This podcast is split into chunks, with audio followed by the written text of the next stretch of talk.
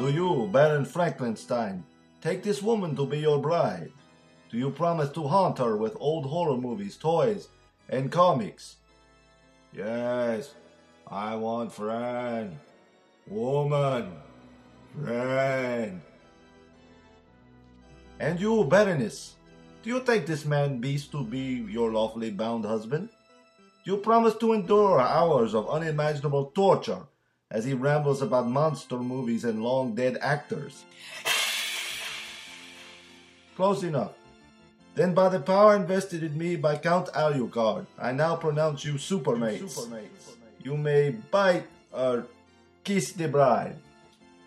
Hello and welcome to episode 62 of Supermates Husband and Wife Geekcast. I'm Chris. And I'm Cindy. And today we're continuing our House of Franklinstein series. And now we're in October proper as uh, this airs and almost as we record this because we're a little bit behind recording. Uh, don't tell that part. Don't tell anybody.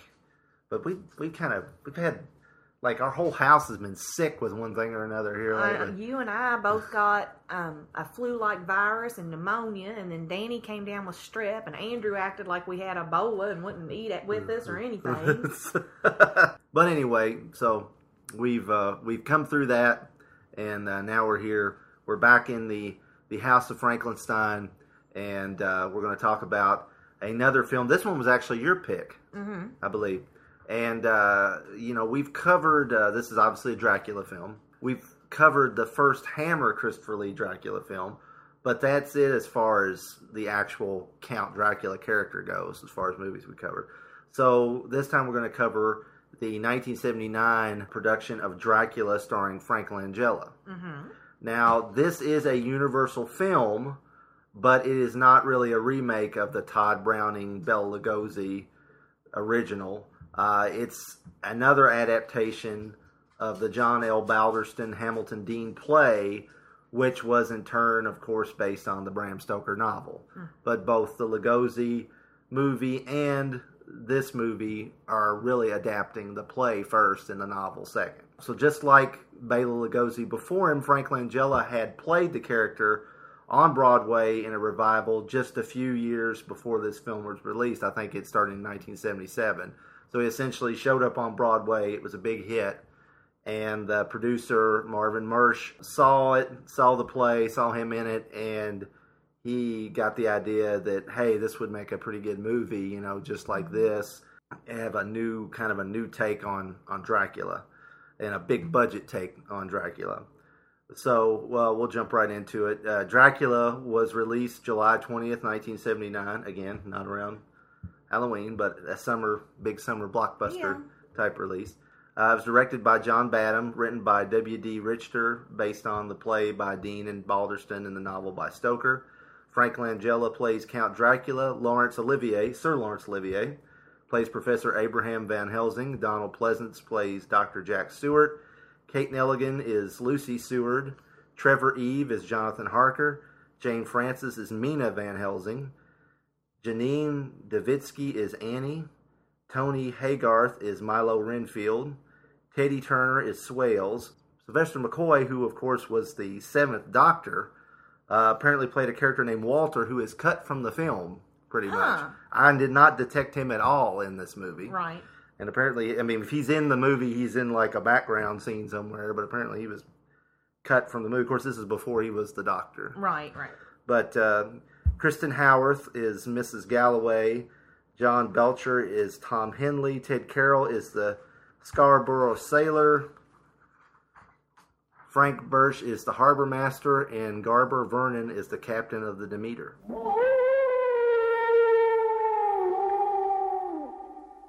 Nineteen thirteen.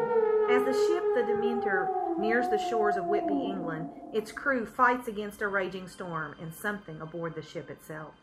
As the captain ties himself to the wheel, his men attempt to throw a large wooden crate marked Dracula overboard. A clawed, fur covered hand smashes from the inside of the crate and slashes the throat of one of the crewmen. The captain is then left facing a snarling wolf. At Whitby, the inmates of Dr. Jack Seward's asylum are agitated by the storm and perhaps something more sinister. Seward calls to his daughter Lucy to help calm the patients, leaving her visiting and sickly friend Mina Van Helsing alone in the house above. Mina witnesses the Demeter crash into the shore and runs out into the storm to rend aid. Mina sees the wolf leave the wreck and follows it into a nearby cave on the beach. Instead of a wolf or dog, she finds a man in a fur coat, nearly unconscious. The following morning, Jonathan Harker's solicitor arrives at the wreck in his newfangled automobile.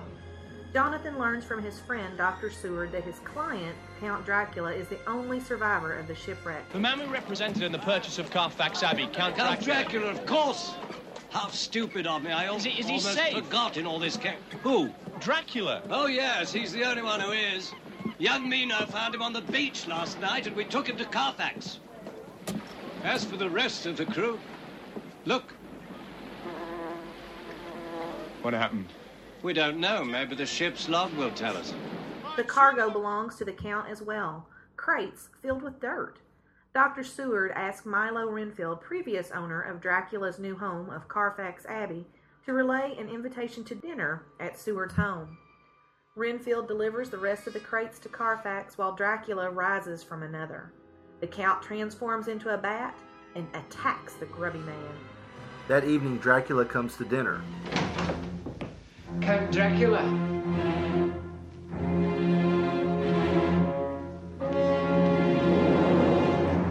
Good evening.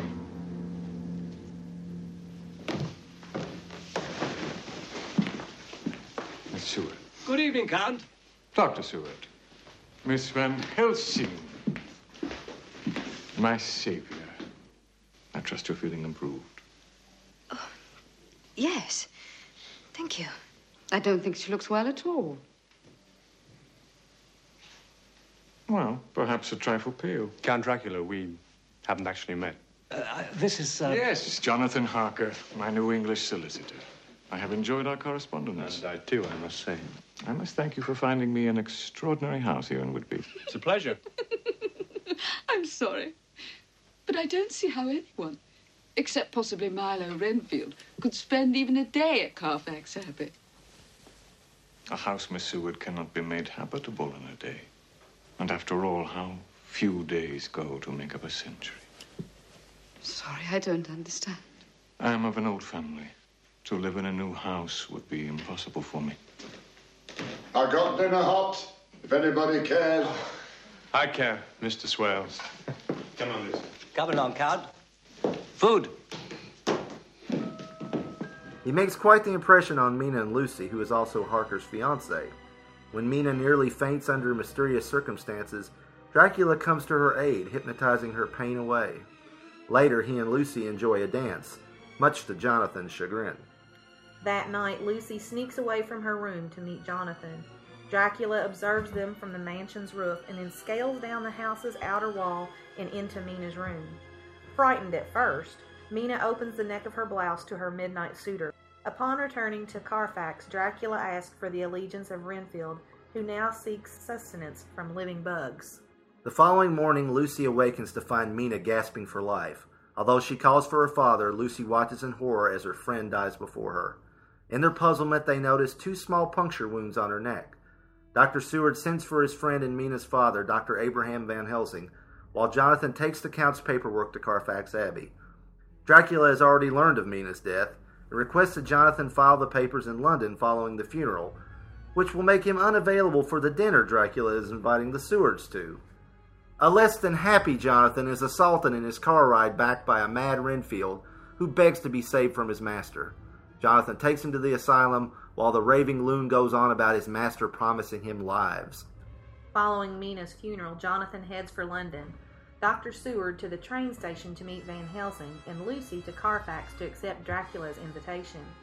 While Dracula charms his guest, Van Helsing questions his friend over his daughter's death. At the asylum, a mysterious figure attacks and murders the baby of one of the inmates and crashes through a window and flees.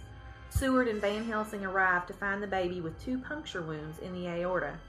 The baby's frantic mother, Annie, stuns Van Helsing and Seward when she tells them she recognized the fiend as Lucy's dead friend, Mina.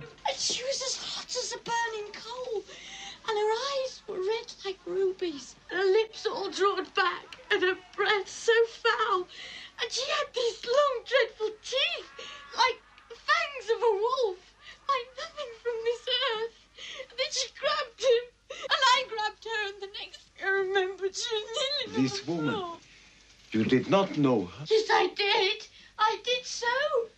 It was Miss Lucy's friend, Mina. We put in the earth yesterday. Outside, observing the night at Carfax, Dracula and Lucy's dinner blossoms into romance with a kiss. Listen to them. The children of the night. What sad music they make. Do you think it's sad? So lonely. Like weeping. I think it's a wonderful sound.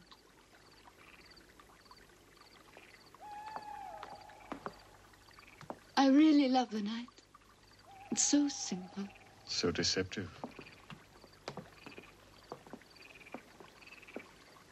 So exciting. You take the dawn for granted. The warm, hot sunlight. Ah. But the night. Was made to enjoy. Yes. Yes, it was. It was made to enjoy life. And love.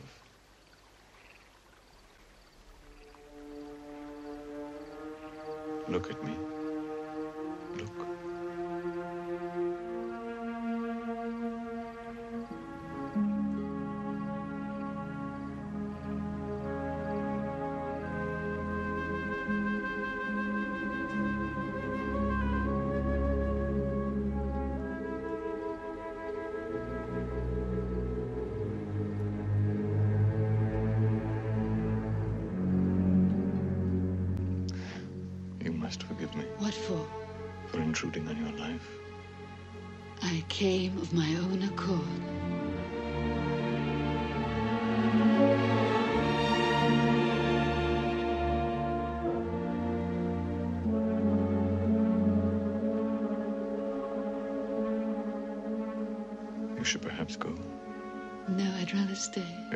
Soon. Not for hours yet. I will see you again. Oh, please. The following morning, Van Helsing consults Seward's library and then visits his daughter's grave. He tries to explain to Lucy why he has placed garlic on Mina's plot, but she is disturbed by his talk of vampires. He gives her a crucifix necklace he intended for Mina when Count Dracula arrives on horseback to pay his respects. Later, inside, Van Helsing watches Dracula and his horse act rather peculiar around Mina's grave. That night, he and Seward take a horse of their own out to the cemetery. It is Van Helsing's belief that the horse will lead them to the vampire. It goes straight for Mina's grave. In the manor, Lucy takes off her crucifix and waits at the foot of her bed. Dracula appears from the fog and enters her room. Now it is you, my best beloved one.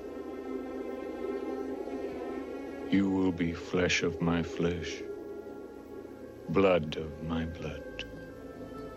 You shall cross land or sea to do my bidding. With little effort, he seduces her and puts the bite on her during a Laser Floyd show, or is it the James Bond opening sequence? Cutting a wound in his chest and making her drink his blood. Meanwhile, Van Helsing and Seward discover Mina's grave is empty, but a hole in the coffin leads to the mines below. Van Helsing enters cross in hand while a frightened Seward stays up top. Stumbling around with his lantern, Van Helsing drops his cross in the puddles below and sees the reflection of a horrifying sight. His decomposing daughter, Mina, calling to him. Mina. Papa. Kom met mij. We moeten samen rusten, papa. Kom, papa. Samen Laat rusten, mij. Laat mij met rust. Kom met me mij. Papa. Laat mij.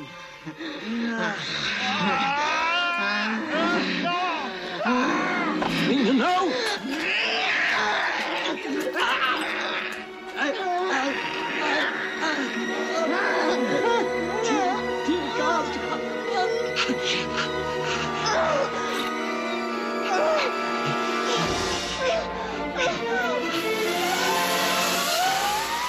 She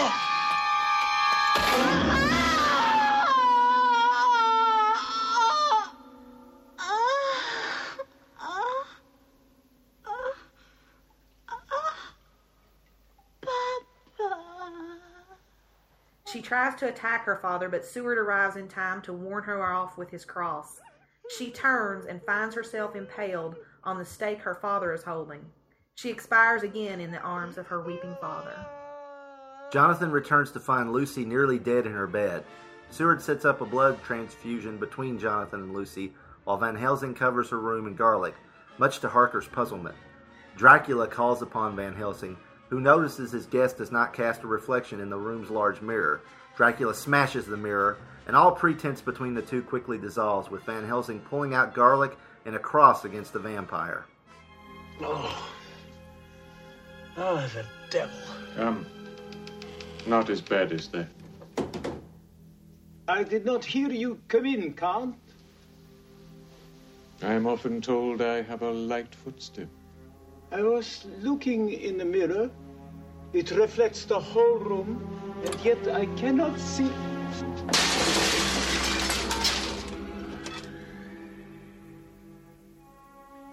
Forgive me, Doctor. I dislike mirrors. They are the playthings of man's vanity. You are a most uh, unusual creature, Count Dracula. Yes. How is the fair patient? Her diagnosis presents difficulties. I feared it might, my friend. Would you care to see what I have prescribed for her? Anything that you prescribe for Miss Lucy has the greatest interest for me. My prescription is a most unusual one.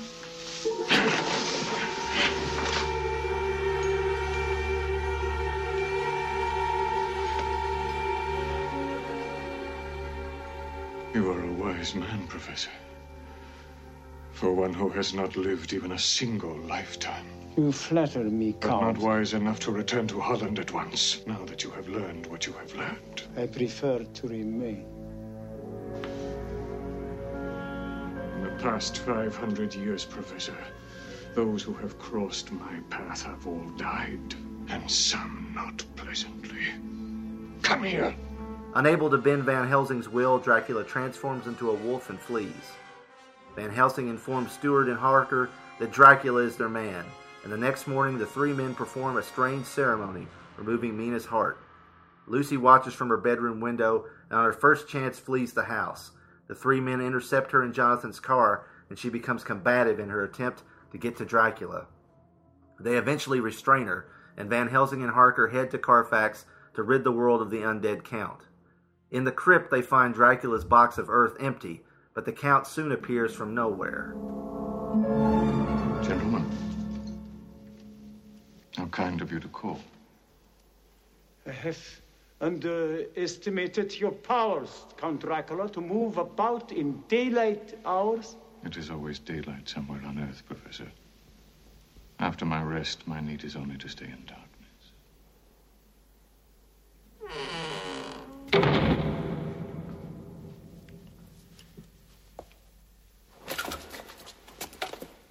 Jonathan attempts to stop him with a cross, but Dracula simply grabs it and it catches fire.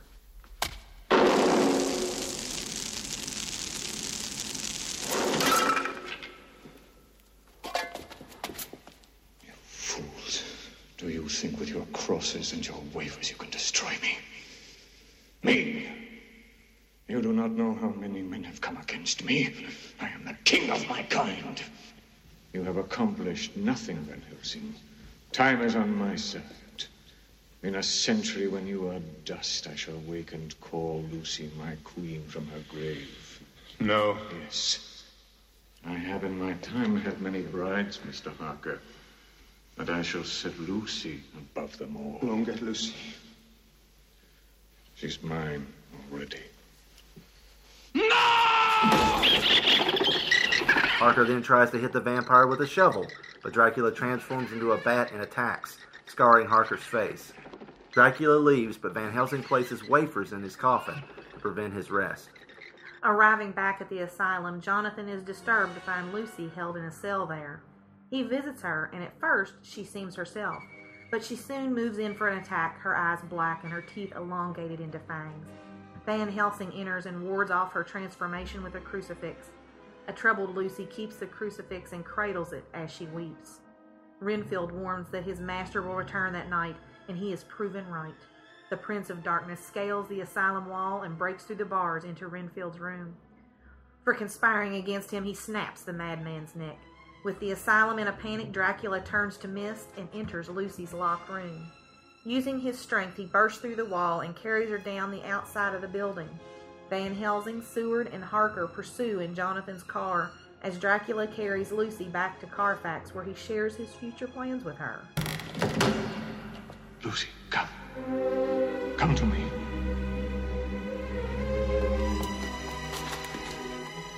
Now, you must go on a bit longer as a creature of the sun. Only until we have left behind those who would destroy us. And then?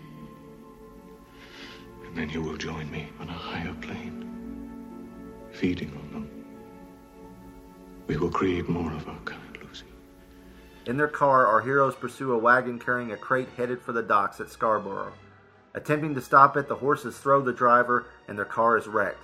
They must make the rest of the journey on foot. Finally arriving at Scarborough, they find the ship has already set sail. Van Helsing and Harker hire a boat to follow and are soon aboard the ship. They find the crate in the cargo hold below. Inside, they find Dracula and his would be bride sleeping. Lucy fights Harker as he tries to remove her from the coffin. Dracula awakens as Van Helsing attempts to stake him and turns the table on his foe, running the professor through and pinning him to the ship's wall. Harker fires a pistol at Dracula with no effect. The Count moves in for the kill, throttling Harker, but a still breathing Van Helsing makes one final effort and throws a hanging hook at the vampire's back. It finds its mark, and Harker hits the winch controls, sending the Count up through the cargo hold and to the top of the sails. He flails and screams in the blazing sun, his body aging and burning. Lucy screams in anguish below. When his body moves no more, Lucy's features return to normal. She looks up to see Dracula's cape fly away in the ocean breeze, and a smile crosses her lips. Okay, well, right off the bat, you know you're going to get an A production because you got a John Williams, Williams score, Yeah. Uh, I mean, it's it's a great it's a great score. I mean, I think this you know it's probably in amongst you know Star Wars and and Indiana Jones and Superman. It's Mhm. it's kind of forgotten, but I mean it's it's a John Williams score, and it's it's great. Um, you know, Dracula films had become the domain of of pure B movies by this point. I Yeah. mean, because Hammer's later efforts, you know, they were diminishing returns. time, yeah. yeah. it was just like a It's little It's kind of like making a copy of a copy of a copy of a copy. Right, and uh, certainly Christopher Lee felt that way. Mhm. And uh, you know, by the time they got to uh, the you know the seven uh, Dracula and the or the seven golden vampires, and you know that. I, I, you know that that one you know was Christopher Lee. You went- can't make me watch that again. I'm, I'm telling you now. I like that one though. It's fun. Just know. It's it's not as bad as as as it would seem really, but it, it definitely lacks in because Christopher Lee's not in it. We're not going to talk about that particular movie. Let's move on with this one. But yeah, so Dracula movies had definitely become the, the domain of B pictures. This was part the first effort to kind of give it a, a more polished, you know, uh, movie adaptation. Anywhere there, there had been uh, a couple years before this was a BBC version with Louis Jourdan, which I have not seen. That I hear is very good, so I have to watch that sometime. Director John Badham had just come off of Saturday Night Fever, so needless to say, he was hot in Hollywood at this time. Right. So, can you imagine John Travolta as Dracula? Children of the Night, what music they make? Mr. Kotter. Lands. Oh.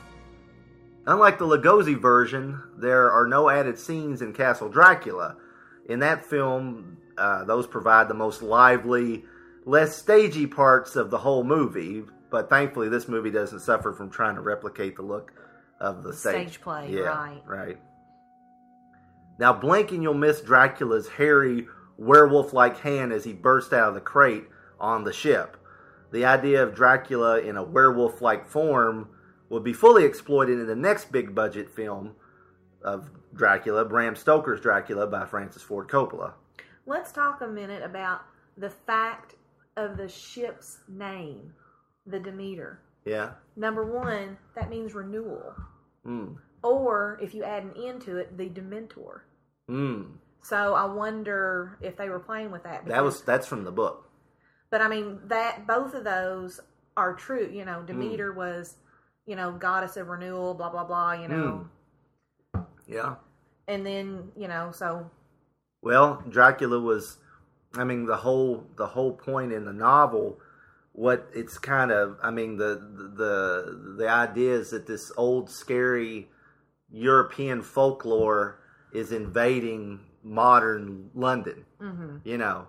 So in Dracula, you know, he's trying to leave this ancient dried up area he's in for, you know, greener pastures Right, or redder right. pastures. So it Yeah, makes yeah. sense, you know. Yeah. It makes sense. And I mean, he and Langella even kind of says that in something like that in this movie. He says he can't live and he couldn't live in a new home, so he likes Carfax. right, But but uh, you know, he's he's basically looking for he's he wants to, you know, be in amongst life, you know.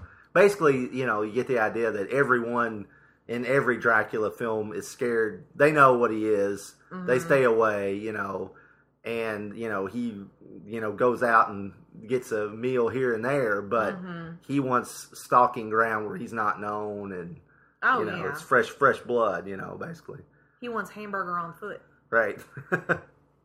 uh, you know, one thing that always gets me: who, who wants to live above an asylum? I know it's in the book, but I, but you know, you know, people. Some people live at the funeral home. You know, right, yeah, I mean, it's just Yeah, where your just- work is, yeah. and you know where you're constantly on call, and Yeah, that's true.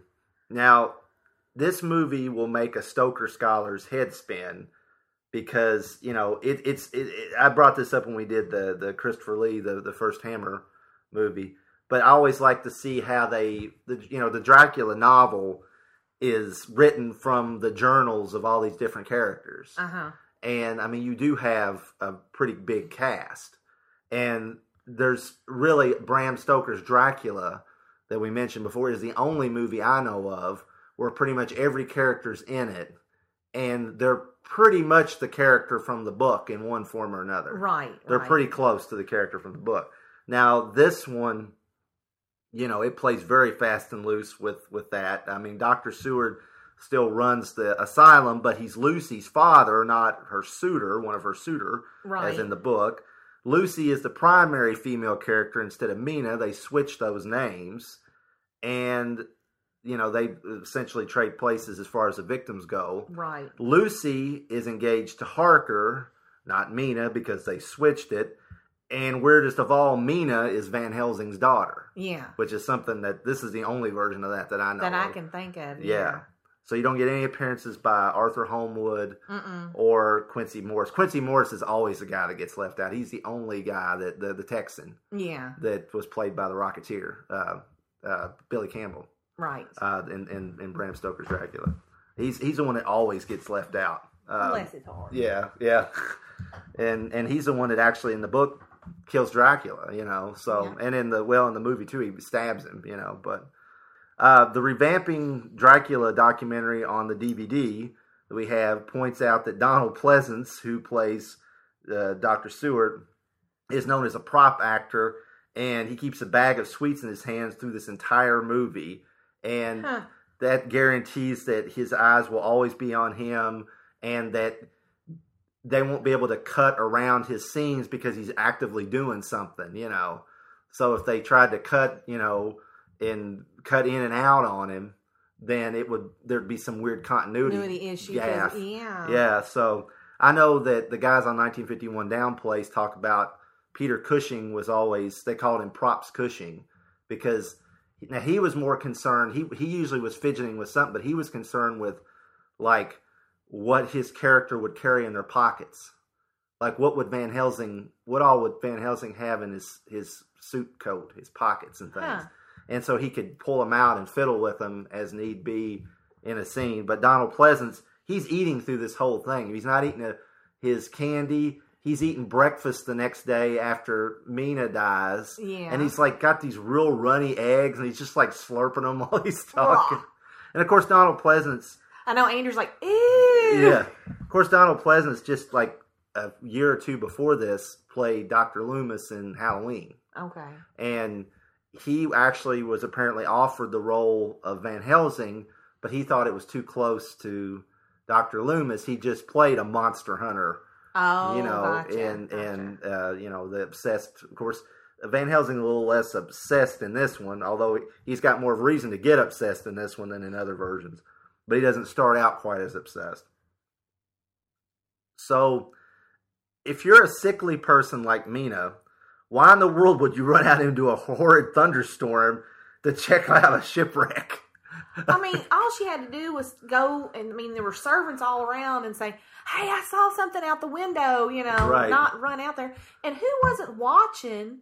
The butler is obviously falling down on his job, not seeing somebody going out the door, and especially where they live over an insane asylum, you would think that all exits would be monitored at all times to make sure that the inmates Didn't- didn't, make their way out. Didn't get out. Yeah, yeah. I consider that a plot issue. Yeah, I did like that. Now you also got a question. Okay, if you saw a wolf come off a ship, why would you follow that wolf? Now later she says she thought it was a dog. Okay, I okay maybe if you thought it was a dog, you might follow it. But I do like the way they do the the um, you know when she finds Dracula, he's got like a, a fur coat, yeah. and his hand like comes out under the fur of the coat, like it's almost like he's just transformed. Yeah. And you see his two fingers like reach her hand. And Langella said on that documentary that he came up with the two finger thing as a way of mimicking a bat's claws. Mm. As you know, the bat will have the two, Two, the yeah. two fingers, and then the rest are part of his wing, like Yeah. it's they stretch out into,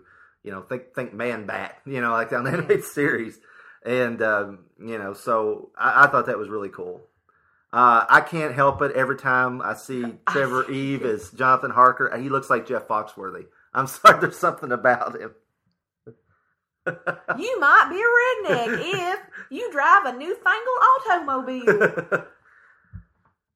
If you wear a black cape with a high collar, you might be a vampire. Yours was better. Head on down to Golden Corral. I'm sorry. oh, sorry. Biggest buffet in the USA. Uh, Let it go. I know. Sorry.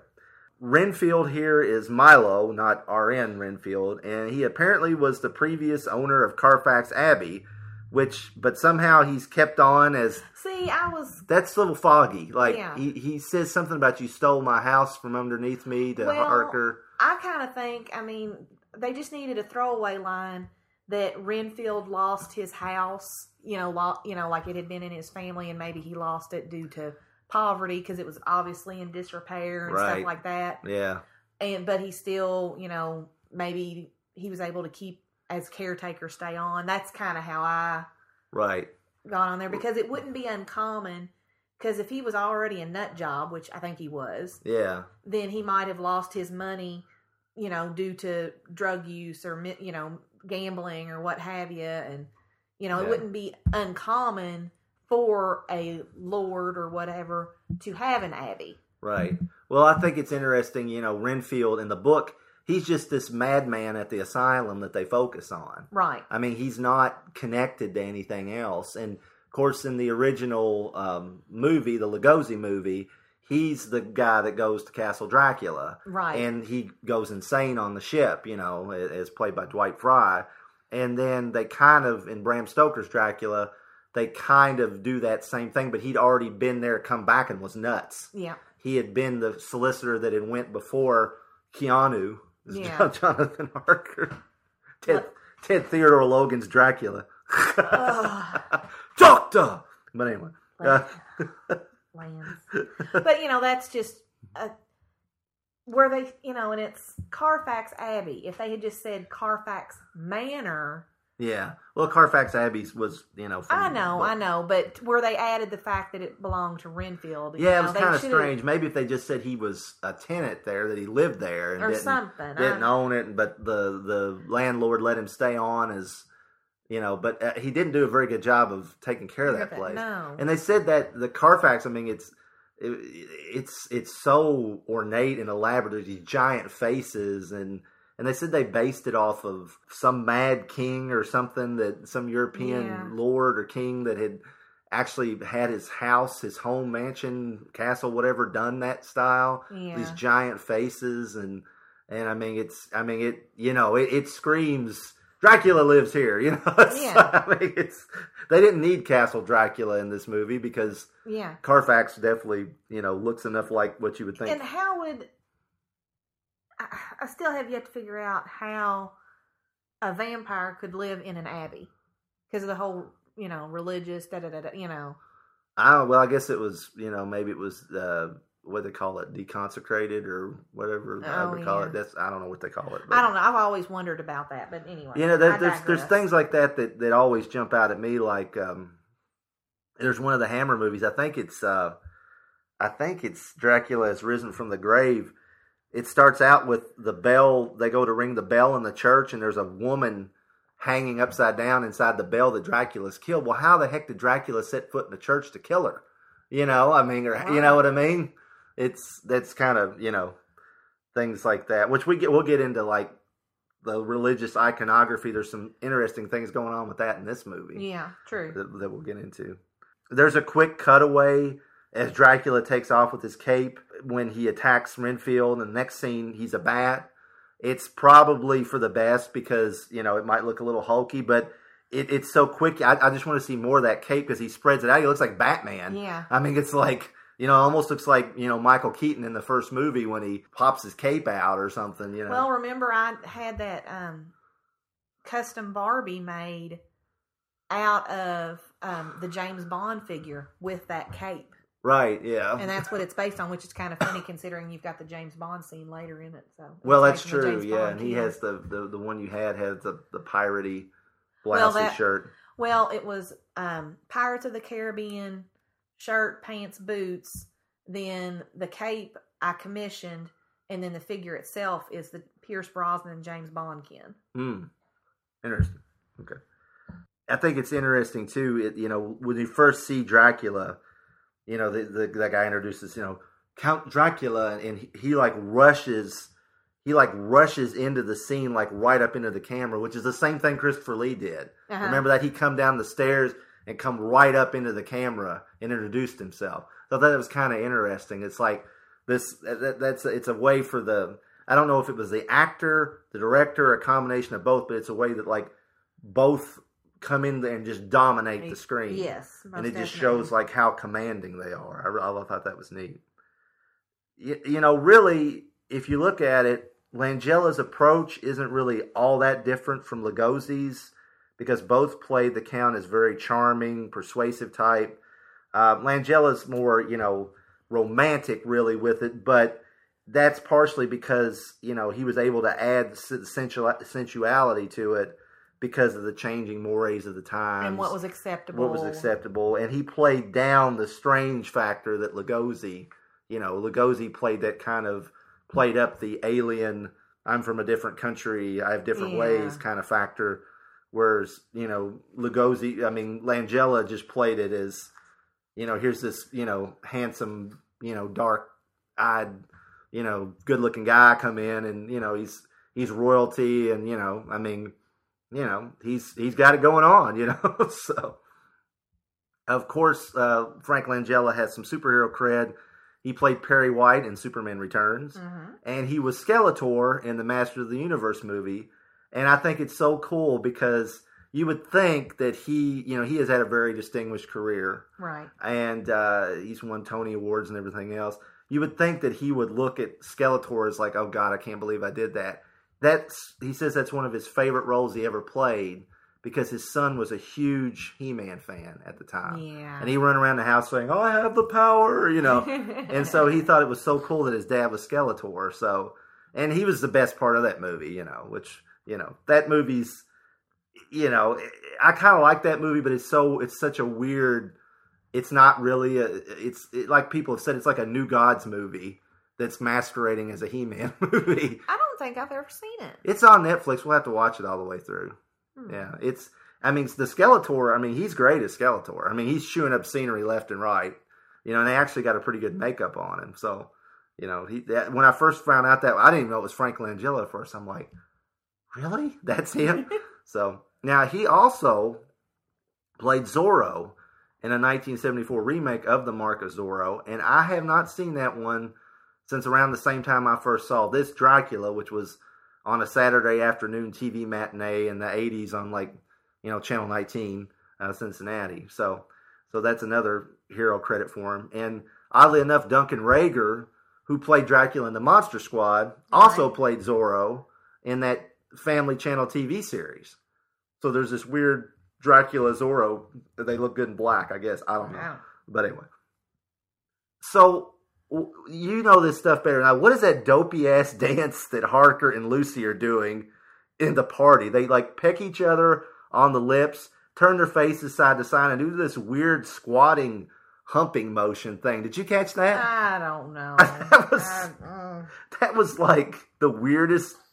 some Regency bullcrap. Who knows? Yeah, I mean, and then of course Dracula, you know, really, you know, cuts a rug with with Lucy. Uh-huh. And you know, Harker's just over there fuming. I mean, you know, which you can't really blame him. She's pretty flirty. Oh You yeah. know, I for- mean, if I did something like that, you'd jerk a knot in my butt. Especially for the time. I know. That's what I'm saying. Which I mean, they they they do try to portray Lucy. She's a progressive type, you know. She's a slut. well, well, tell it like it is, girl. Well, Well, he does have persuasive powers now. she's already banging Harker. I mean, come on. then she gives it up to Dracula too. Like the next day, oh, I love you. I'm going to marry you. We're engaged to be married. Oh wait, but he's from Transylvania. Come on, baby. Uh, uh, so speaking of which, does Jonathan live there, or does he just stay there when he's not in London? I, I kinda, think that's think more the case. Yeah, that's because that's kind of interesting. Now, I think one thing I think is really cool about this movie that they that they now I think they did do this in the one Hammer film I have not seen, Scars of Dracula, which is going to be on TCM, and I'm very excited that I'm going to get to finally see that movie because I'm too cheap to pay twenty bucks to buy it because I've actually heard it's not all that great, but I still want to see it. But anyway, so one thing they do in this that's left out of a lot of Dracula movies is he scales up and down the walls, Right. like in the novel. Oh, novel. it's they do this really well. Mm-hmm. Yeah, I mean they they do. I mean it's it it, it looks really well done. And and uh, now Langella said, you know, he- he said he was afraid that audiences would laugh at Dracula upside down outside Mina's window, but I think that really adds to the bizarre nature of the character because you he's scratching at the glass with his bat-like Yeah. claws, and he he you know he he scrapes the molding away and then knocks the glass out Yeah, knocks, knocks the and, paint out. and then you you look and you and it's like just him upside down. Of course, he said they just they filmed it right side up, just flipped it. Mm, yeah, oh, you know, yeah. but so that way his hair didn't look bad because you know he's got that perfect coiffed of hair. You know, it's it was well, and otherwise his cape would have been up over his head. yeah, that's true too. Of course, Mina is both slightly, very slightly scared at first, but not really repulsed, really. But she's quickly excited by Dracula's arrival. But much well, like that's why she's not going to die a virgin. Well, that's that's, that's true. well, that's true. You know, in the Hammer movies, there was kind of this. There was kind of this more like, oh, oh, oh, oh. You know, that, Yeah. but in this one, it's just like a brief. Oh, oh, hey. You know, it's like. Yeah. You know, it's I get, but that's probably the difference. You know, Christopher Lee's kind of a little scarier, and you know, Frank Langella's more, you know, dr- Smooth. He's stri- smooth, you know. So, you know, I always got a question, but why did Renfield suddenly want to eat bugs? Did, did Dracula kind of make him a vampire? Did he just hypnotize him? And I've always kind of wondered about that. Why he goes from, you know, he wants. He, is it because he's like he's he's he thinks he's a vampire? Is he like junior vampire in training in his head, or you know? I've always wondered that because I don't know. I mean, it's just one of those things. It's just, Renfield's just there to be the crazy character, or maybe because I mean, he was already nutters before. Maybe this is just you know fractured his mind that much more. Yeah, that's I'm always interested in Renfield because you know, of course, Dwight Frye was great, and then you got Tom Waits and the Bram Stoker, Master, Master. I just like it's just he cracks me up. Of course, he's crazy anyway. Now, Mina's death, you know, there's many things about Mina that are disturbing, Uh huh. but as she expires on camera, that's actually pretty, you know. Yeah, I mean, Yeah. it's a believable death Yeah, scene how I- she did that. Yeah, she's like she can't breathe, and it's like and and she just like dies right there in front of him, and you really get the shock of of of Lucy that that you know that she died. You know, the scene where Jonathan goes to the Carfax and to To get drop Dra- off the papers. the papers. Dracula's just basically like flaunting in his face. Yeah, I'm gonna send you out of town, and I'm hitting on your woman. Yeah, I mean, I mean, it's just like and what kills me is Harker's like, we, well, we okay. got this pissy look on his face, but, but that was, you know, you know, I mean, but you know, I guess he figures, well, he's my client, and you know, he's a count, and you know, but it's just like he gives him a dirty look, but you know, I mean, I'm like, yeah, well, you know, go ahead and use her, but don't leave her too messy. That's what you get. let her sow her wild oats so I can marry her and get this over with. You know, I mean, you know, get it out of her system. Yeah, wow, okay, I'm sorry, I'm just kind of yeah. Well, yeah, we, we know how you how you feel about uh, Lucy now, so okay. of course, it was quite a coup to get Sir Laurence Olivier to play Van Helsing, and apparently he was eager to play the role, but he had health issues at the time, and he required a body double to shoot many mm. of the long shots in the film. And if you, how close was this to his death? he lived for like another ten years, so okay, I was gonna say it wasn't so. he, but he was having a. Apparently, at the time, he was having something where he bled real easily. Oddly enough, in a Dracula movie. So I mean, he would just like like the, the back of his scalp and stuff would start bleeding and things. So it was just Huh. yeah, he wasn't in he wasn't in good health. So like we said, everything to do with the undead meat ends up being quite disturbing. But I mean the the fact that they not only kill a baby but you see it is just of course I mean there's all you know the whole that's that's in the book about Dracula. You know Dracula gets a baby, brings it to the bride. That's in the yeah. Bram Stoker's movie, and which is always just ugh, you know. And you you know they established this this Annie there with the baby, you know, through the movie already. So It kind of surprised me. I mean, I guess not considering the time, but they would let an you know an asylum inmate keep the baby there. right, But I mean, I don't know if that was practice or you know you know what the deal was with Well, you know you- the actual history. you got the impression that you know they even said at the beginning that one thing when Lucy came to the asylum the night of the shipwreck was that she was coming to help with the baby. Mm. So like they they she basically had the baby, but the baby was essentially like kind of like the ward of the asylum, Yeah. I guess, which you know makes it even worse. So, you know, I, I know I know Dracula has hypnotic powers, but it sure doesn't take long for Lucy to give in to him. I mean, you, You know, know what I said? I know. And again, she's a slut. She's not a whore because she ain't getting paid. Therein the difference. I mean, she's like he, he even says something. I mean, it's kind of it's kind of interesting because you kind of wonder how much he really is persuading her. Because he even says, now that I think about it, he says he's like, if my company should ever become uh, unwelcome to you, it's um, it's something that it's it's your own fault. Basically, He's basically warning her, don't get too close to me now. Yeah. And she's like, I came of my own accord. Yeah. You know, so it makes like, okay, well, maybe he isn't really working on her too much. Maybe he's just she got their freak on for him. I'm telling you. uh, I think the scene of Dracula riding up on horseback is is pretty cool. I mean, they they obviously know it's cool because it's a slow mo of him riding, but that's something new. I don't think we ever saw Dracula, you know, ride up on a horse before, so it's kind of cool. It was kind of, you know, the scene after that when Van Helsing and Lucy go into the house, and Van Helsing looks outside, and Dracula's horse is like, you know, it's I, I don't know, I'm not a horse guy, so I don't know the horse terminology, but it's basically taking its hooves and and and stomping at the grave. Uh-huh. It's almost like he's like calling her forward, which he's already been out, obviously. Right. But you know, I thought that was kind of interesting. It's like eh, they don't. Is it is it some kind of is it some some kind of vampire ritual that he's doing as her master? You know, or is it just? I mean, I, I don't know. It's it's it's interesting. You can you can interpret it like many things in this movie. You can interpret it several different ways. So, and of course, Lucy takes off her crucifix and just waits. So, you know, uh, you know. Uh, then we cut back to Van Helsing and Seward in the cemetery, and? Th- that does not make sense. that there's I'm sorry, cemetery over a mine.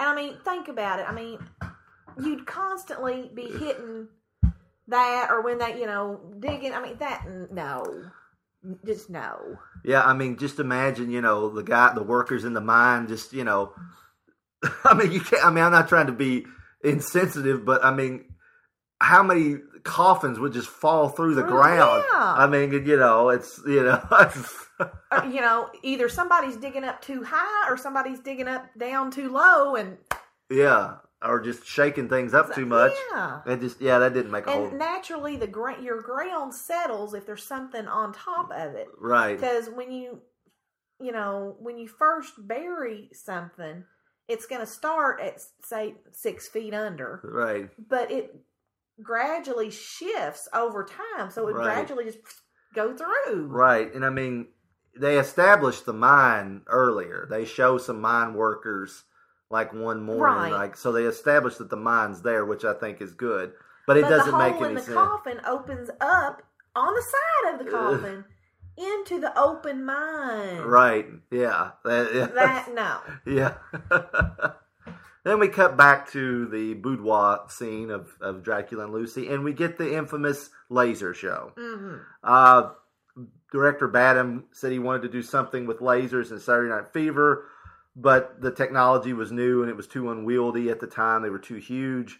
By the time they got around to Dracula, they were smaller units they could use, and they actually borrowed one from the Who, who The were band. the band The Who, who were on tour, and they say he said they in the documentary said they could use it as long as they could get it all done on like a Sunday while they weren't doing a Show. show.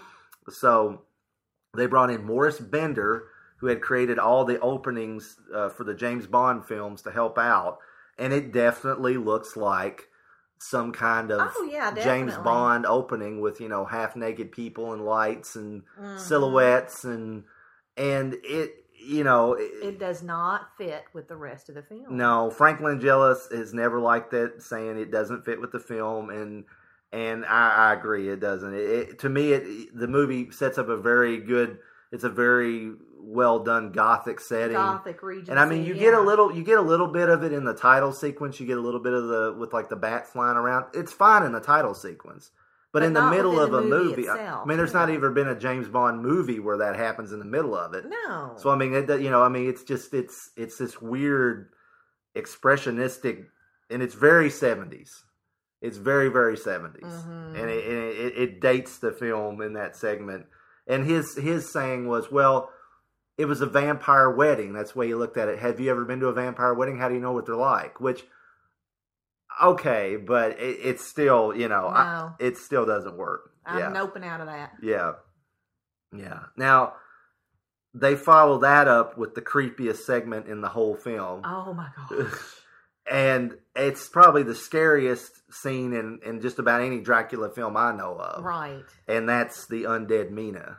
I mean, it's just, Ugh. I mean, she's, I mean, just her eyes are black and she's got like blood gunk coming out of her mouth and she's uh, saying, Papa, Papa. Papa. And she's speaking in Dutch Yeah. and it's just oh it's just and she looks almost like linda blair in the exorcist or something and it's just Ugh. it's unnerving the first time i watched this again after not seeing it in years i mean that part like like oh shit you know i mean Yeah. you kind of it's like i wasn't that was expecting one of those I'll kind of skip over. yeah, didn't, you I- I was I wasn't expecting that.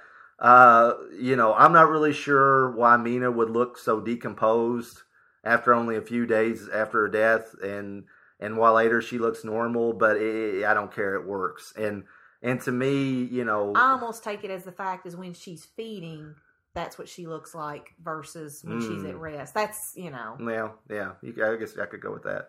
You know, it, you know the.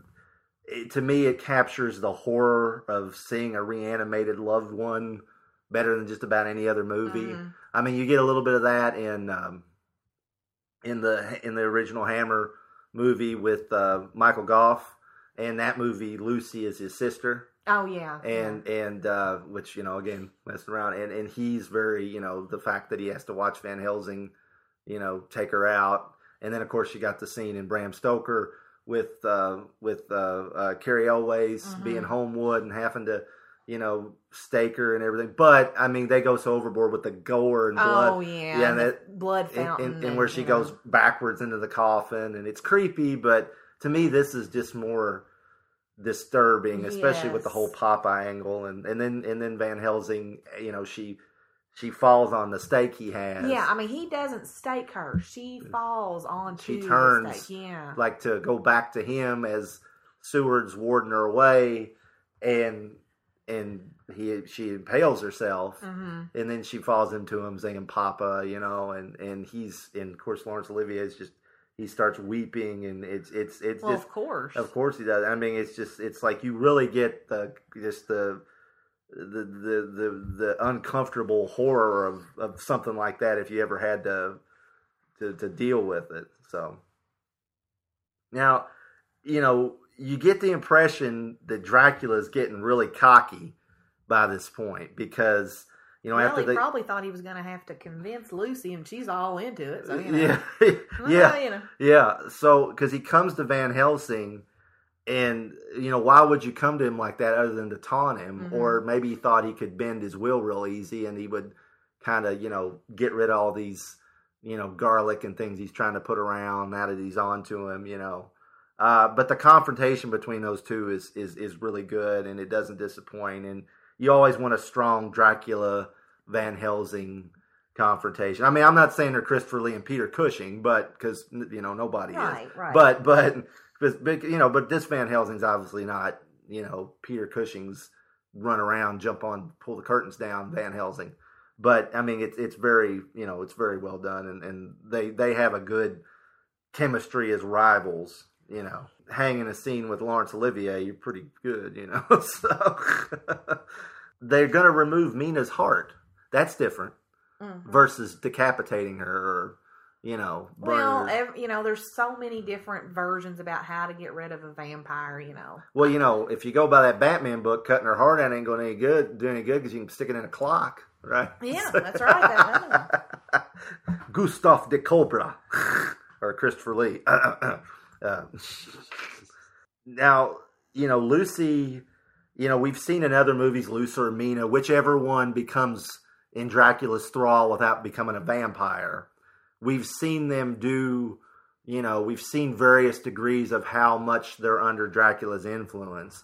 But I think Lucy here goes farther than just about anybody. I mean, you know, there's there's moments in in Bram Stoker's Dracula where where um, uh, shit uh, Winona Ryder. Thank you. I couldn't know, I think of Winona Ryder. either. I, thought, I mean, I, uh, every Winona Ryder movie movie, was- flashed in my head, including Star Trek, where she plays Amanda in the 09 one for like two seconds. But uh, you know, I couldn't think of her name. But, but you know, she's but she's more back and forth.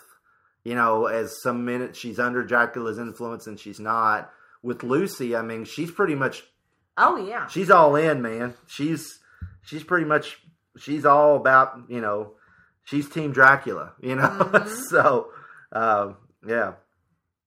Now we makes you kind of wonder what Harker's lacking. well apparently brings us to a you know uh, uh, interesting point. Harker pulls when they go into the crypt.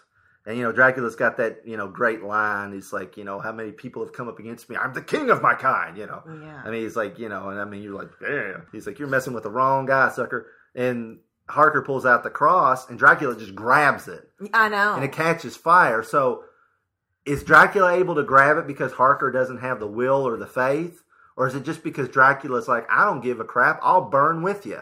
I know. You, You know. you wonder because they have said that in other Dracula movies. You know, when somebody's held up the cross and they're like, it doesn't matter if you don't have the conviction to back it up. It's just a piece of wood or metal Right. or what have you. Right.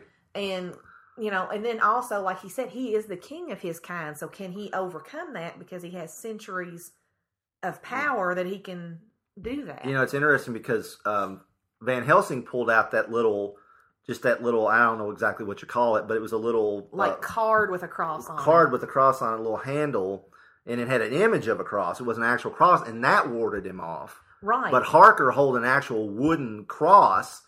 See, I think it's a matter of conviction in that Right. case. Yeah. If, if if Van Helsing had it in his Would've been hand, different. it would have been Mhm. different. And I think it's you know there's there's um again I brought up um, Dracula has risen from the grave, the Hammer movie. In that movie, uh, the hero in it is an atheist, and he that now Christopher Lee did not like this because they go he stakes Dracula, and they come up with this new wrinkle that you got to say a prayer over top of it, or they can he can remove the stake, and Dracula removes the stake from himself, which Christopher Lee thought that was total apocryphal. Dracula shouldn't ever be able to remove a stake from himself. Yeah. He that pissed him off really bad, uh, and he bitched about it forever afterwards. Good but for him. but it's uh, yeah, well he, he he he took it seriously the role even when others didn't, you know, and and tried to follow the book even when nobody else would, as best he could. But you know, so I'll, I'm always interested, and of course, like we brought up before, uh, sometimes it's uh, maybe if you're Jewish, it's the Star of David Right. will ward off a vampire. It doesn't have to be a Christian. Uh, it ha- just has to be Emblem, some kind of symbol of, of Faith, good, of yes. faith, and and something you have conviction in. And there was something somebody, uh, what was it? Was it, maybe it was on Monster? It was either on Monster Kid Radio or 1951 Downplays because it was something with Derek and Cook, and they were talking about there was this. Um, it was a guest of theirs. I think it was probably Monster Kid Radio.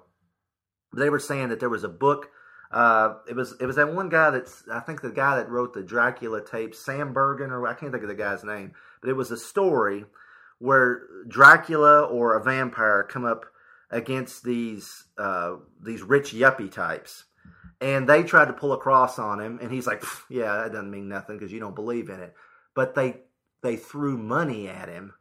They had money in their hands, and it warded him off because they believed in the almighty dollar. Weird. So their money was their religion, and that warded them off. yeah. So that's that's I always think that's interesting. You know how they the different the different ways they interpret that. So it's not you know I, I think that's pretty neat. I'd actually be interested in in reading. that. I wish I could remember exactly what that was, but so Dracula, you know, he turns into a bat. We've seen it a couple times. The bat effects are actually pretty well done for the mm-hmm. most part. There's a couple of little chintzy spots here and there, but nothing too bad. I mean, Right. especially for the time, it's all practical effects. Certainly looks better than anything we saw in a Universal or Hammer movie before. So, you know, and, and then Harker gets his face all jacked up and looks pretty nasty. You know, which I mean, you know, I guess this is one of those cases where a bite, you know, in some movies, a vampire bite, you're screwed. You're a vampire. Yeah. You know, unless you cauterize the wound like Peter Cushing did. Because he's a bad butt. because he's badass. But uh, but in this one apparently not. So it's uh, I think it's interesting that they that in the in the DVD documentary again.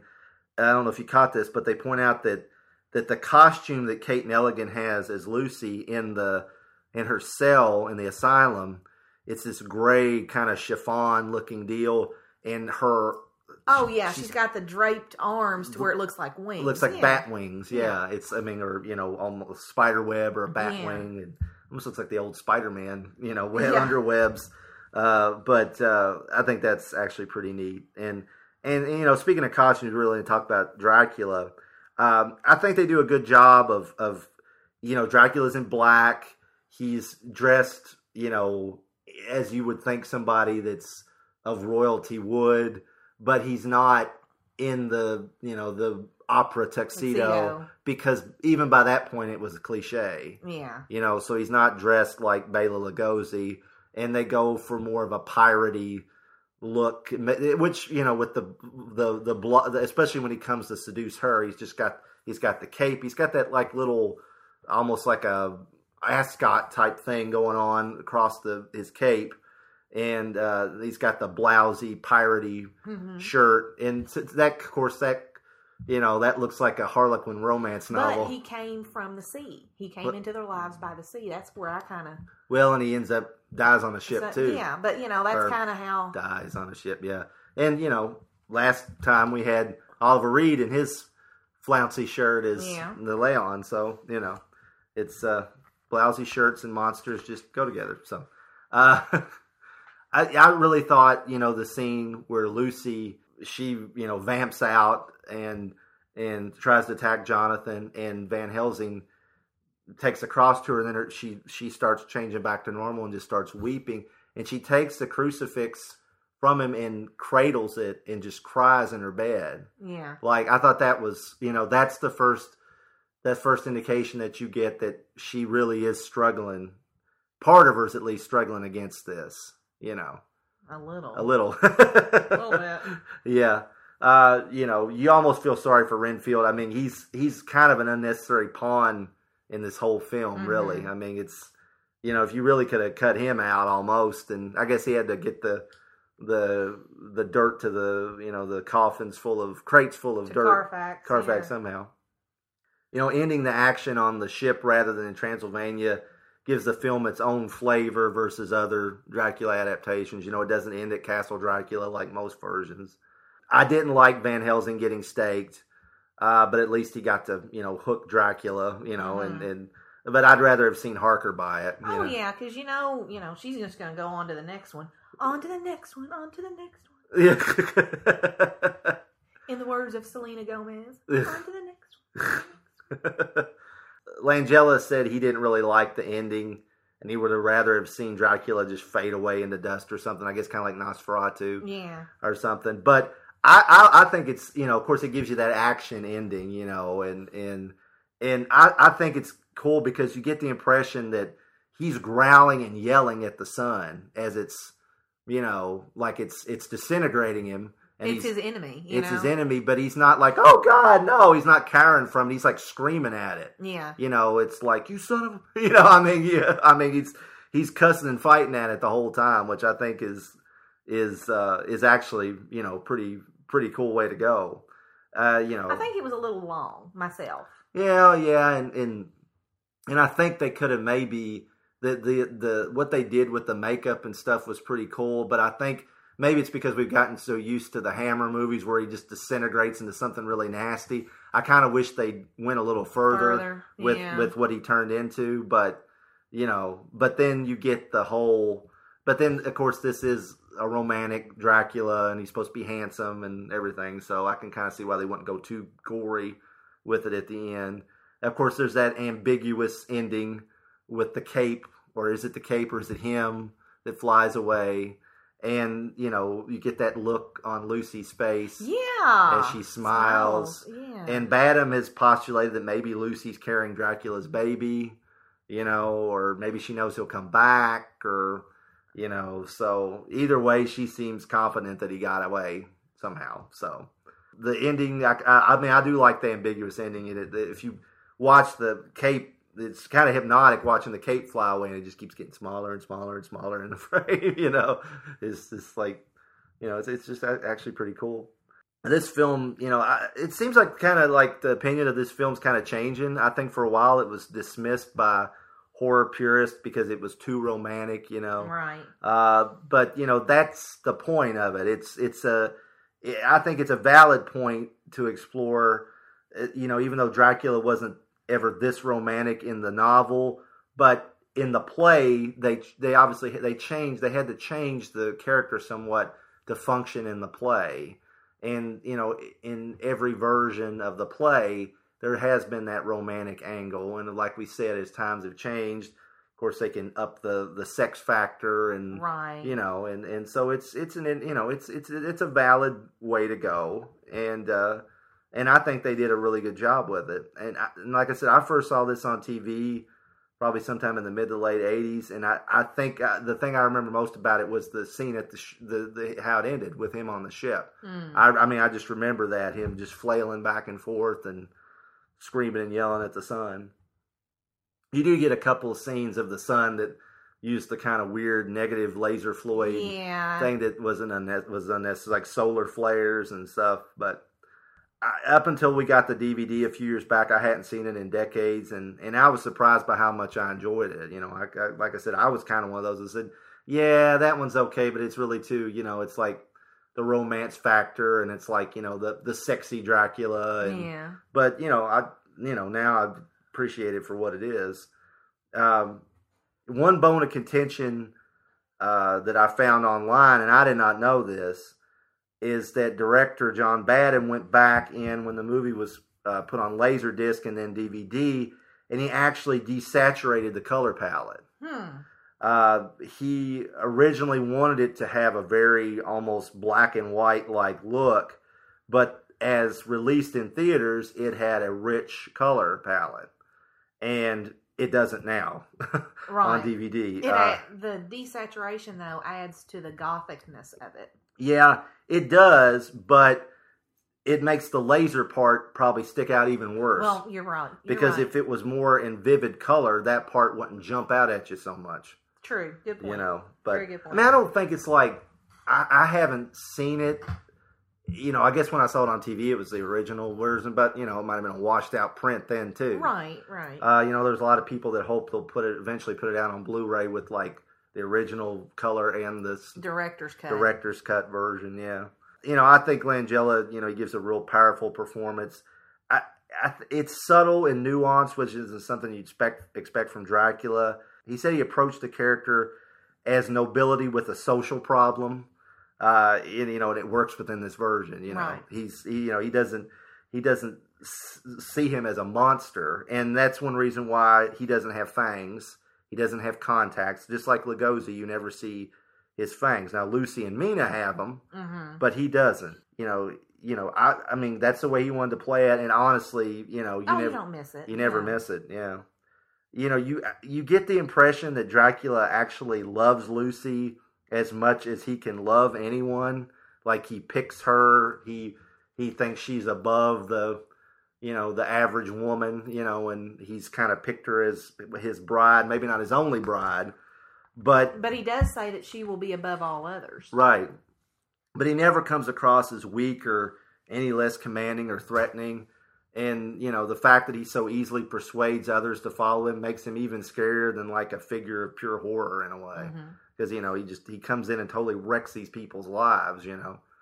And, you know, I'm not trying to beat up on it, but if you compare it to the next big budget portrayal, you know, Gary Oldman's Dracula, he's kind of all over the place because, and this is no fault of his, he does a good job, but, you know, you got the ancient boogeyman at the beginning of the movie. With the baboon butt hair. Baboon butt hair, yeah.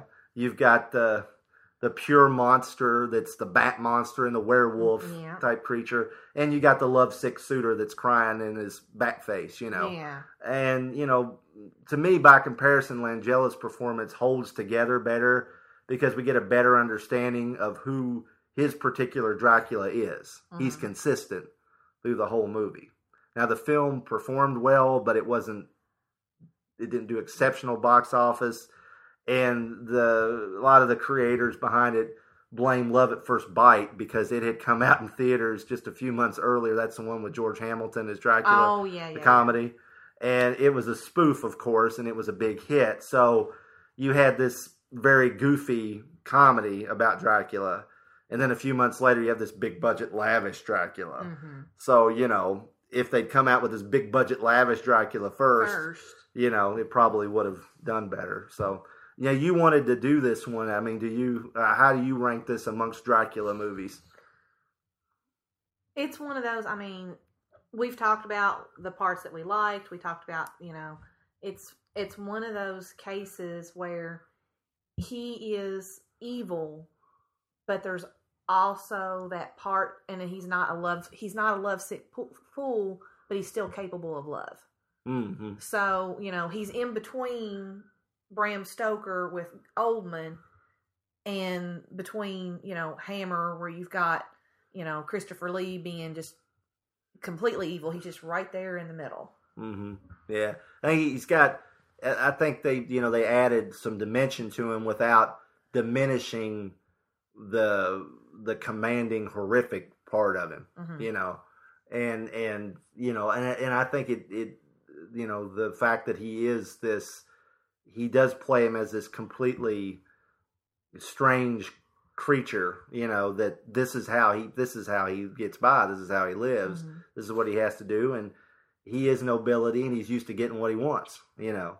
And uh i think that's a that's a good angle to to to to go with and and i enjoy this one quite a bit. I i still i think my favorite dracula movie is still the first hammer the first one. Well, but but uh, you know, I, the more I watch this one, the more I like it, and the more I appreciate it. So I'm I'm glad we got to watch it and talk about it. So well, that'll do it for Dracula and uh, our movie. And when we come back, we will go into the crypt because this is a DC comic. So we're going into the crypt, not the attic. Going to the crypt of the House of Frankenstein, okay. into the dusty long box, and pull out a comic featuring a vampire.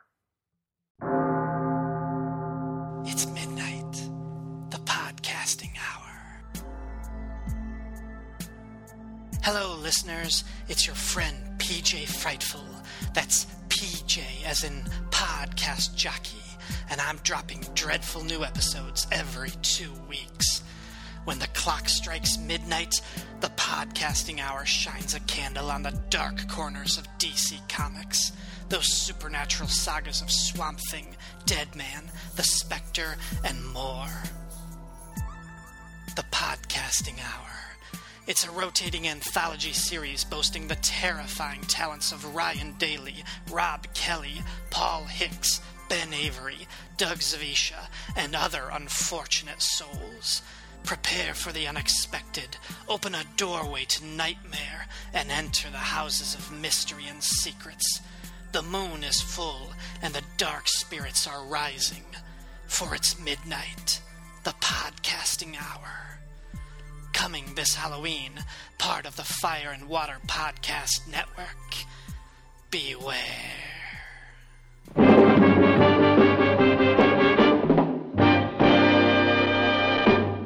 Emergency. Batman speaking. Warning all of you to brace yourselves for big news. The biggest. Tell them, Robin. Holy superlatives, Batman! It's really exciting. Greetings, citizens. Join me, your old bat chum, John S. Drew, on my journey to discover what it is I love about the classic 1966 Batman television series on the Batcave podcast. Each episode, I'm joined by a guest host as we review the classic television series. There's a new episode every two weeks. Same bat time, same bat channel on iTunes, Stitcher Radio, or at the batcavepodcast.com. Holy memoranda, folks. Make a note not to miss it. Good thinking, Robin.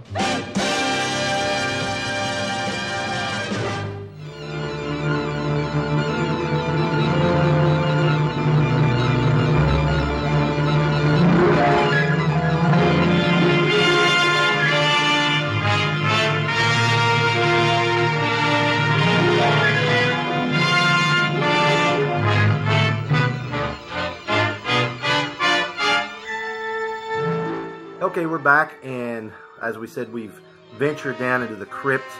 We've, you know, went through the cobwebs and the spiders and bats and and speaking of bats, and we've pulled out. I wish we would pull out Detective Comics number thirty-one from September 1939. Because if I had Detective Comics number 31 from this September 1939, I'd be a happy camper. This uh, comic went on sale August 10th, 1939. And of course, if it's Detective Comics after number 27, it's about Batman. Mm-hmm. The classic cover by Bob Kane, we think anyway, shows the symbolic figure of Batman looming large over a fog shrouded mountain castle. In the foreground, a figure in a red hood and robes with a skull and crossbone on his chest carries an unconscious blonde woman. The cover copy reads Powerful and awesome, the mysterious Batman again appears to oppose the evil forces of a terrifying master of crime known as the Monk. The story is, for our purposes, called Batman versus the Vampire Part 1. It didn't have a title, but that's the title that the comic historians and DC Comics have chosen to give it in reprints. Writer was Gardner F. Fox with Bill Finger. Pencils, Bob Kane. Inks, Bob Kane and Sheldon Moldoff. The Batman, weird menace to all crime, at last meets an opponent worthy of his mettle. A strange creature, cowed like a monk, but possessing the powers of a Satan. A man whose powers are uncanny, whose brain is the product of years of intense study and seclusion. Batman stalks the streets of New York and he spots a strange woman approaching a frightened man. The woman tells him she has been sent by the Master Monk. Pulling the man to safety with his silken rope, Batman recognizes the woman as his, or Bruce Wayne's, fiancee, Julie Madison. Julie awakens as if out of a trance, and the mysterious dark night drives her home. The next morning, Julie relates her story to Bruce, who advises her to see Dr. Trent. Trent warns her that she seems to have been a victim of hypnotism and advises her to take a cruise to Paris and then on to Hungary, land of werewolves. Bruce notes that Trent seems to be hypnotized himself. Despite his reservations, Bruce books Julie on her cruise and sees her off. Back at the Wayne mansion, he changes to Batman and tries out the latest weapons in his arsenal. his batarang and flying bat gyro. Batman causes quite a panic as his bat like plane flies to catch up with Julie's ship. Dropping on the ship via rope ladder, Batman first spots Julie and then a mysterious hooded and robed figure in red known as the Monk. The Monk attempts to hypnotize Batman with his eyes, but Batman manages to throw his batarang to break the spell. He leaps back to his bat gyro and plans to follow the ship the rest of the way to Paris. Batman searches Paris high and low, eventually finding Julie asleep in a castle like building. Inside, he runs afoul of a giant ape, who chases him into a giant net, suspended over a den of snakes. The monk is there to gloat, but Batman throws his batarang, turning off the lever, lowering, lowering him into the pit and smashing a glass chandelier. He uses the falling glass to cut his way out of the net and pursues the monk, but a cage door falls between them. Then the monk lowers the giant ape in once again and tells Batman he's going to send Julie to Hungary to feed his werewolves. Batman swings on the rope that lowered the ape in and takes out an armed guard with his batarang.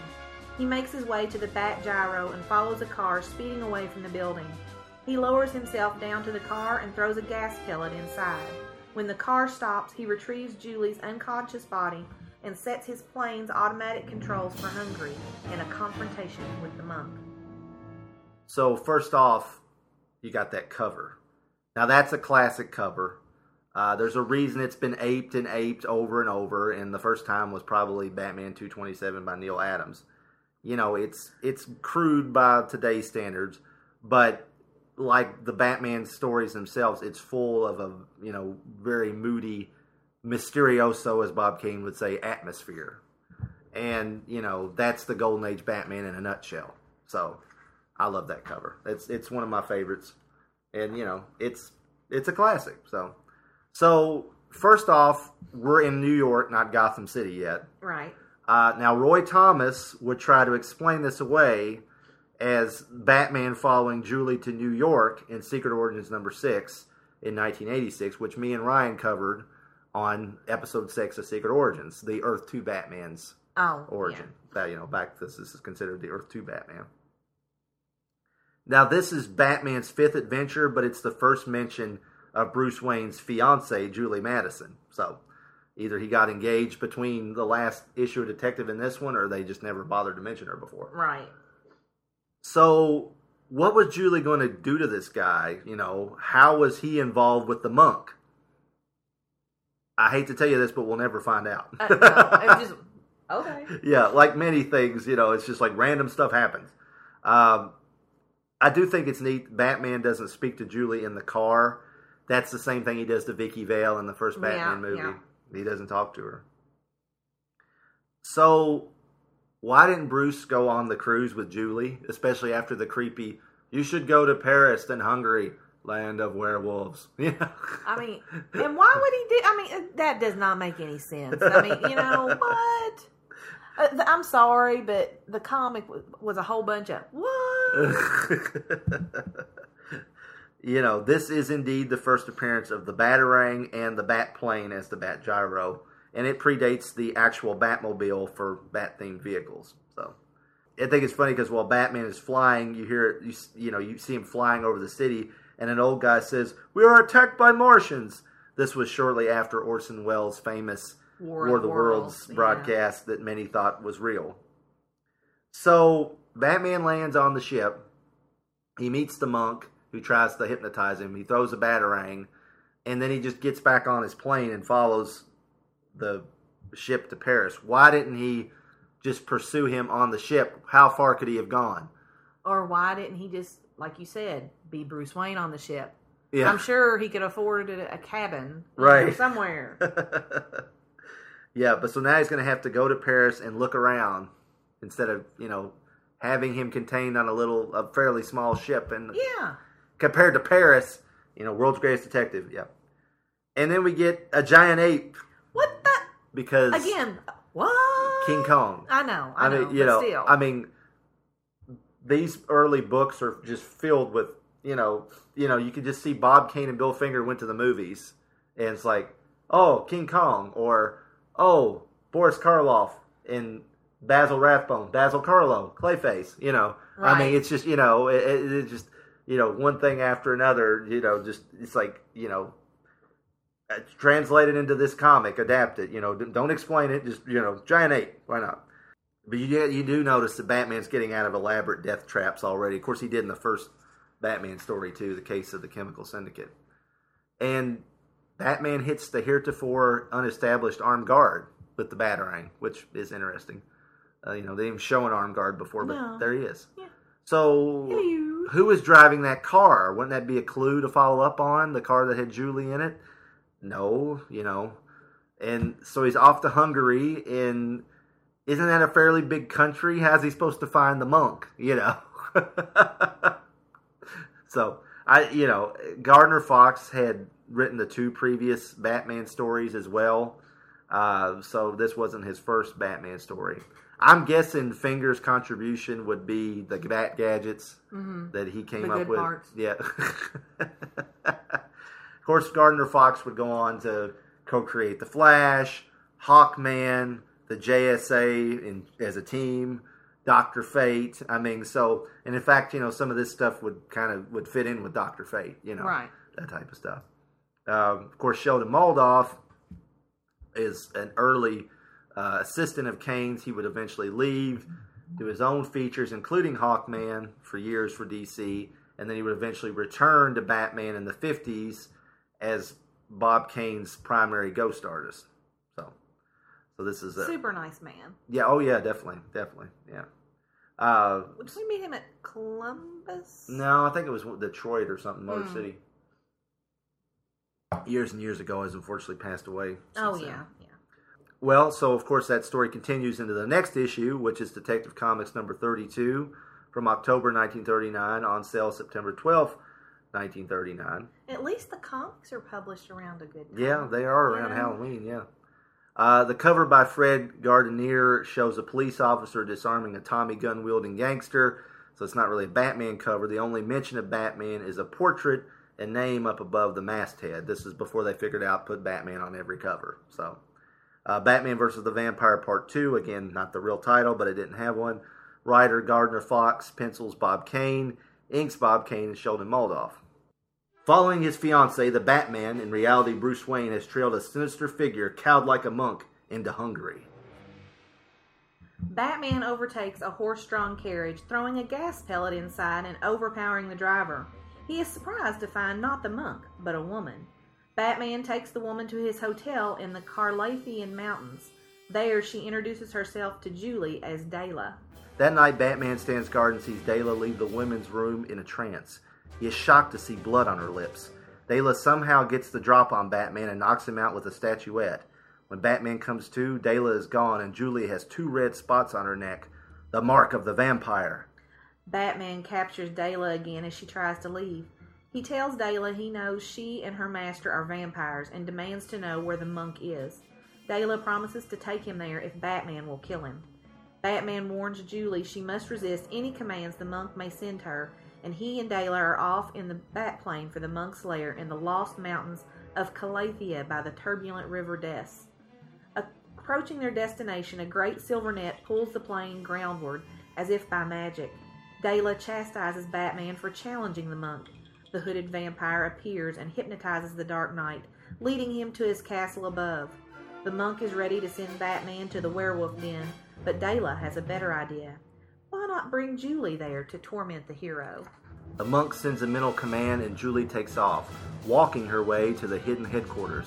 When she arrives, she is appalled to find her savior under the monk's spell. The monk transforms into a wolf, and his howl brings the wolves of the mountains to him to feast on the Batman. As the monk pushes Batman into the wolf pit, he reminds him that soon Julie will be a werewolf too. As he falls into the pit, Batman snaps out of his trance and makes several attempts to use his bat rope to escape. He manages to knock the wolves out with his gas pellets and eventually does succeed in climbing out of the pit. He finds Julie safe asleep and then sets out to end the monk's threat once and for all. Melting down a silver statue, Batman fashions a pair of silver bullets. Only a silver bullet may kill a vampire. Loading them into a handgun, Batman searches for the vampire's tombs. When he finds them, he wastes no time dispatching them with his supernatural ammo. With the vampires destroyed, Julie is free from their spell, and the two fly off. Okay. The opening splash image of Batman is pretty sweet. You know, he's got his cape up around his face. You know, sure his feet are a bit tiny, but the leather like look Kane's got going on really works. I mean, I, I really like the early look Batman. I think it's really sharp. So we see Batman lift the carriage driver over his head with no caption. Did he break the guy's back? Did he pull a Bane? Did he just throw him off the carriage? It doesn't really say. No, it doesn't say. Yeah. You're so- just, oh, okay.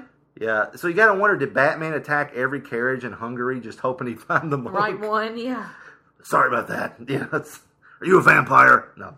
Uh, the Carlathian Mountains. Were they afraid the Carpathians would sue? I'm just like, you kind of wonder if maybe they didn't know the correct name, and that's just, you know. Uh, nah, not Gardner Fox. He was a smart guy. He was very well read. Oh, okay. yeah, okay. yeah, no. I thought maybe it was just a maybe a typo, or you know, and they just went with it. No, I mean, I guess this is just, you know, early.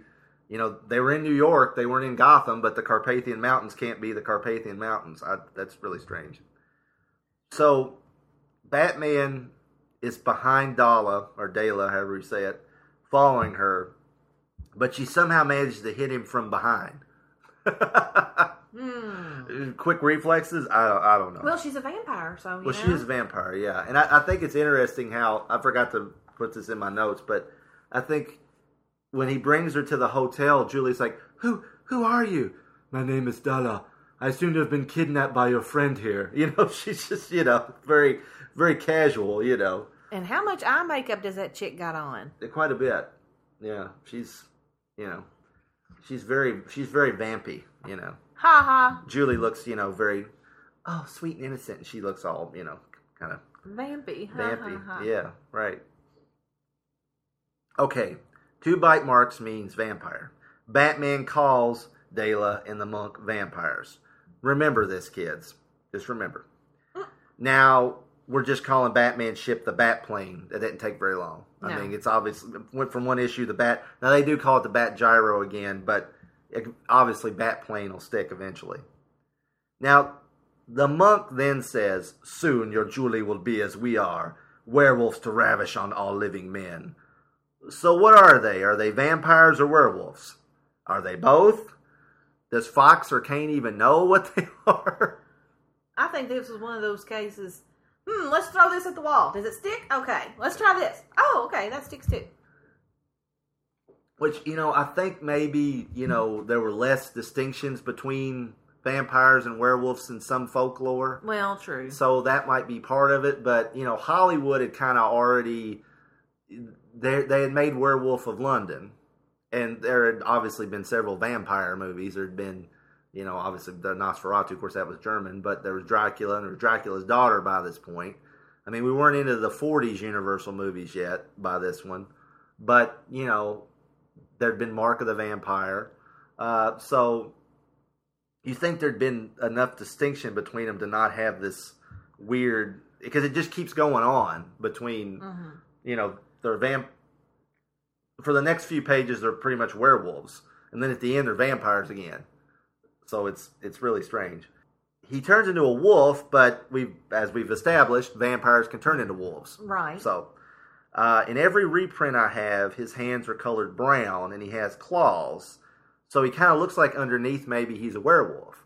But later when Batman shoots him, you it's a very crude drawing, but you see this old like this old looking man in a in a coffin with Mhm. no hood on or anything. And he's this old white guy. So I don't know. I don't know.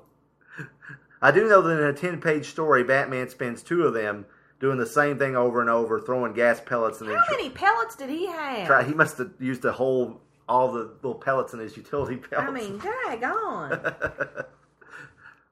now we said a few episodes back that Curt Siodmak had created the silver bullet as a way to cure werewolves in 1944's House of Frankenstein, which was the first movie we covered this year. Mhm. You know, there had been silver in the other movies, but this was the first time there was a silver bullet. Yet here it is in 1939. It's meant for vampires, sure, but it's the same solution. So, was that out there in the ether as a way to kill monsters before? Because I mean, here it is. I didn't even think of that. And I know this story back and forth, but I didn't even think of that when we talked about Yeah, that movie. I was just thinking in movie mode. So, you know, they're suddenly vampires again at the end, like I Mhm. said. But it just makes me wonder. It makes me wonder if the silver bullet didn't come up in a in some kind of pulp story or or something that Yeah. both Fox and Kane and Siodmak would have seen at some point. You know, where did Batman get the gun? You know, uh, this is the first time we see Batman with a gun.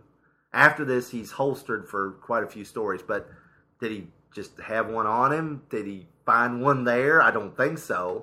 But you know, it's it's interesting. You know, how he got the gun. So convenient, but uh, you know, it's an abrupt ending, but you know, what do you expect? It's a golden age story. Right. So, so the monk in Dala or Dala would return in Gerry Conway and Gene Colan's run on Batman in the early 80s, where Batman and Robin actually become vampires for a while. Scared the crap out of me as a kid, didn't even buy all those books because I was little and a wiener. Uh, they would show up in Batman Legends of the Dark Knight number 94 by Michael T. Gilbert and Batman the Mad Monk miniseries by Matt Wagner, as well as various other appearances and pastiches over the years. And sometimes you see the monk's hood in the Batcave as a trophy and things like that. You know, me myself, despite the inher- incoherent wonkiness, this is a classic story, and Fox and, and Kane managed to capture the early Universal cinematic feel and even a bit of that German expressionist movement that inspired those films, like Nosferatu and things like that. You know, these stories prove Batman could mix with the supernatural, and this was really the first time the character was taken out of the pulpish crime noir roots that he'd been established in. So it obviously wouldn't be the last time. What did you think about it?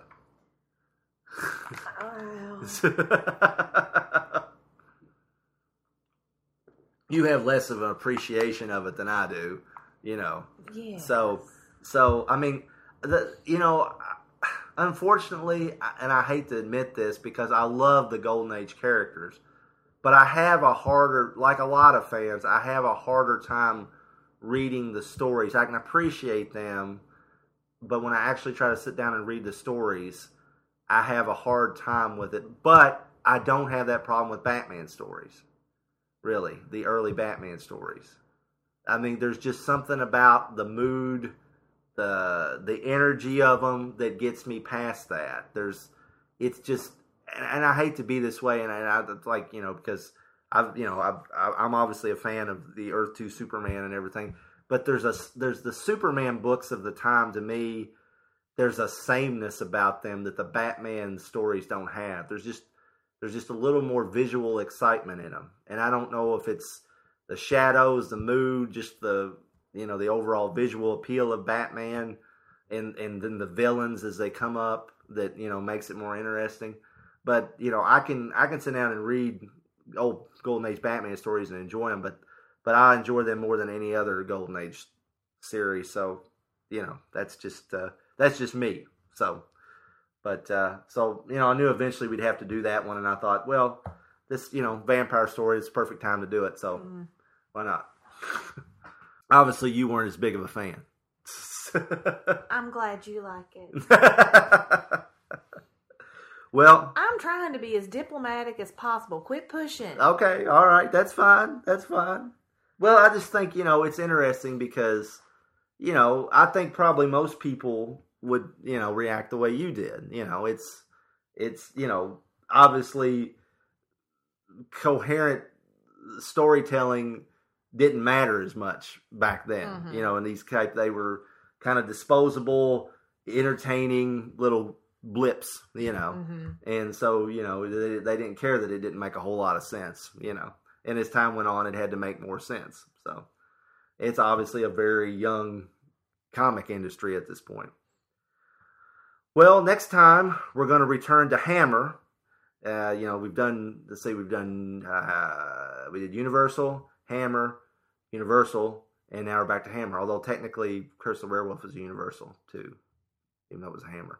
But it's the, anyway. We're we're back to Hammer, and we're actually going to the very beginnings of Hammer Horror, of their Gothic horror series, with the original Frankenstein feature, The Curse of Frankenstein, starring Peter Cushing and Christopher Lee. Woohoo!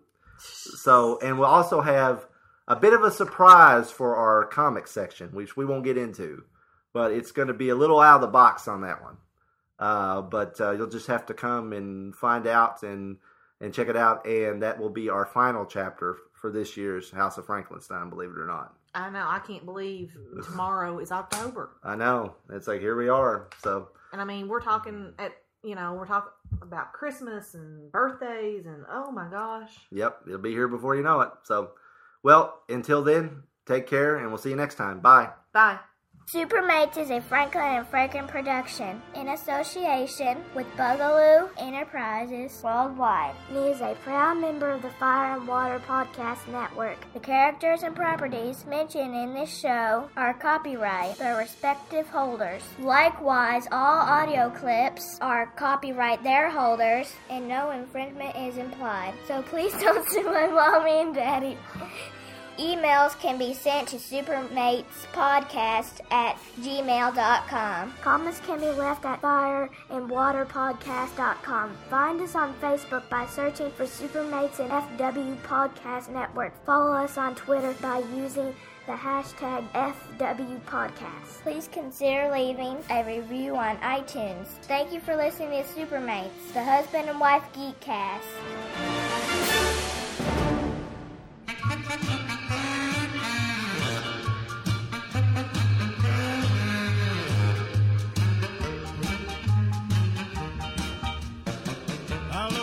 my baby to a movie show so I can try to smooch her while the lights are low. But she won't curdle to a story of romance. There's only one way I've got a chance.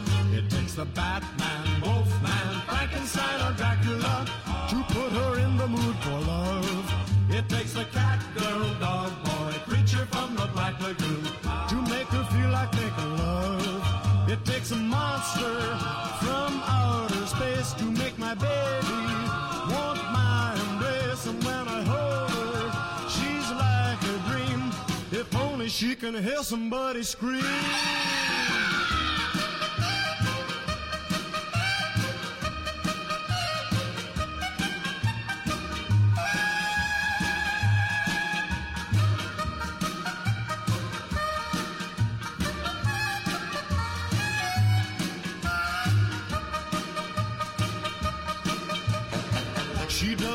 For parking down in Lover's Lane. And lots of moonlight doesn't drive this girl insane. She thinks that dreamy music really is a bore. But I found out what she's looking for. It takes the Batman, Wolfman, Frankenstein, or Dracula to make her tender as can be. It takes a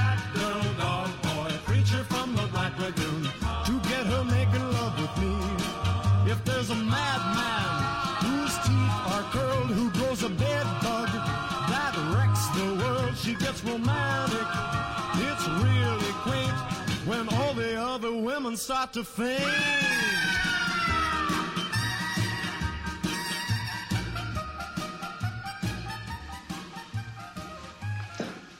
Dead. Undead. I don't care. They all frighten me. Oh, I love to be frightened. Do you?